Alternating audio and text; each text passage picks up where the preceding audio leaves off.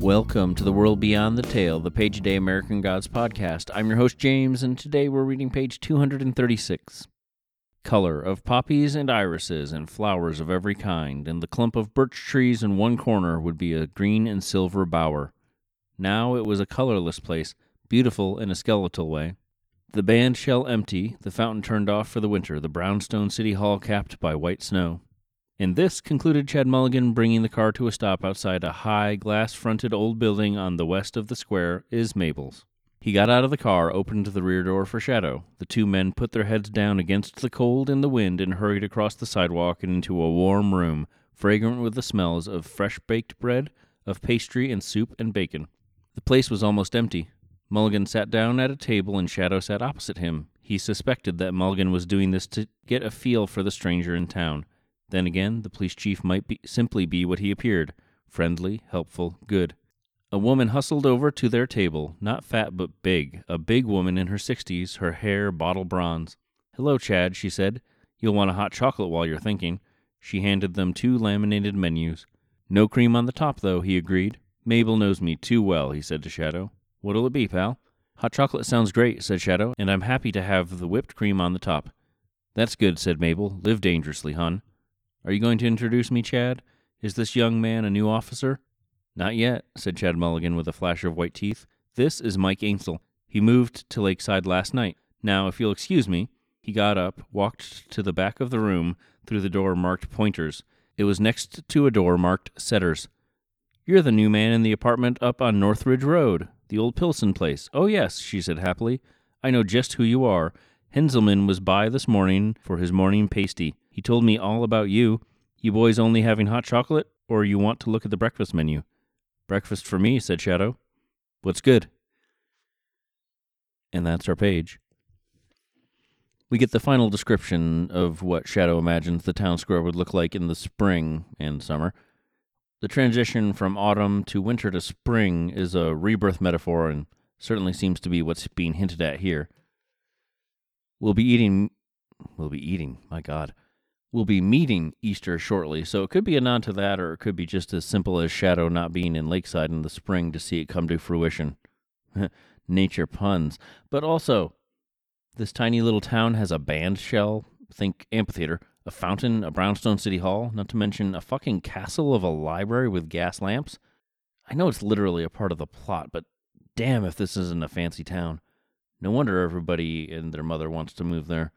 After they enter Mabel's and sit down at one of the tables, we have some good internal rhyme on that sentence, and Shadow has the same conflicted thoughts I did on the previous page. Is Mulligan just being friendly, or is he trying to get a read on Shadow? Moving to new places is less common in the winter months, and I have to imagine moving to such a remote town is even less common than that, so Mulligan could certainly be suspicious. Shadow considers that Chad Mulligan may just be what he appears, and I don't know if he's learned enough at this point that no one in this book that he meets is what they appear to be. Maybe it's just because he's met a lot of gods, but I don't know. Uh, the only person for certain that he has had extended contact with that wasn't a god or some other kind of supernatural person or creature would be Sam Black Crow. Well, and Laura, I guess, but when your wife is a revenant back from the dead, I guess that's that's still pretty supernatural. Shadow's first impression, well, I guess the narrator's first impression, is that Mabel is not fat but big. And this puts into my mind the point of view of a child. I don't know that I ever considered anyone fat when I was younger, before I was corrupted by shitty and excessively judgmental society, but I just I remember a couple of my relatives and thinking of them as just big people. I just kind of wonder if Mabel maybe is just tall. It's not really super specific in what this means, but Chad is regular enough that Mabel knows his order. Shadow also takes a hot chocolate like the chief did, but keeps the whip topping. I don't know if this is supposed to communicate something about Shadow or what, but I feel like I should have some sort of insight since I'm hosting a daily podcast about this book. Not today, sorry. Apparently, pointers and setters on the bathroom door. Oh, I get it. You point your dick or you sit. well, at the risk of aping both my brother, my brother, and me, and Back to the Futurama from literally like a month ago at this point, probably.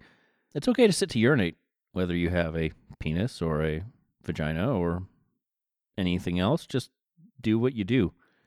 I'm not going to catch them all in Pokemon Go standing up and dropping my phone in the toilet, okay? You cannot catch a Pikachu with your dick in your hand.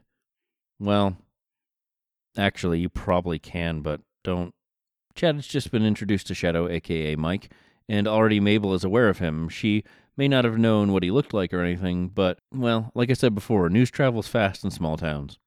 Thanks, Hinzelmann.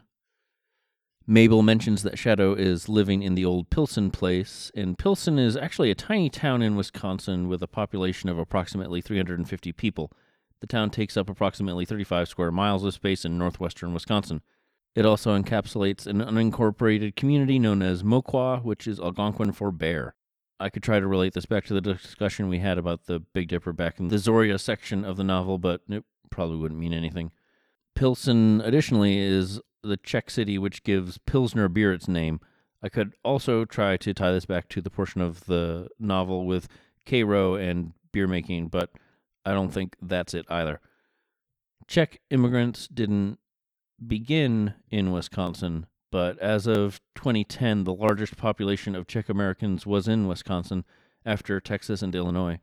In another callback to my home county, Lenox, Massachusetts is usually mentioned in similar conversations as having a relatively high Czech American population at 1.2%, making it a tie for eighth. Why does my tiny county keep cropping up in my research? Of course, I could be looking too closely and it could just be a last name. I can't find a lot of details about the surname proper, so why not dig deeper and find connections that aren't there? Apparently. Get in touch with the show at the world beyond the at gmail.com or on Twitter at worldbeyondpod. Thank you to Julian Granganage for the use of his version of St. James Infirmary Blues as the show's theme. And thank you for listening. I'll be back tomorrow with another page, and remember, only the gods are real.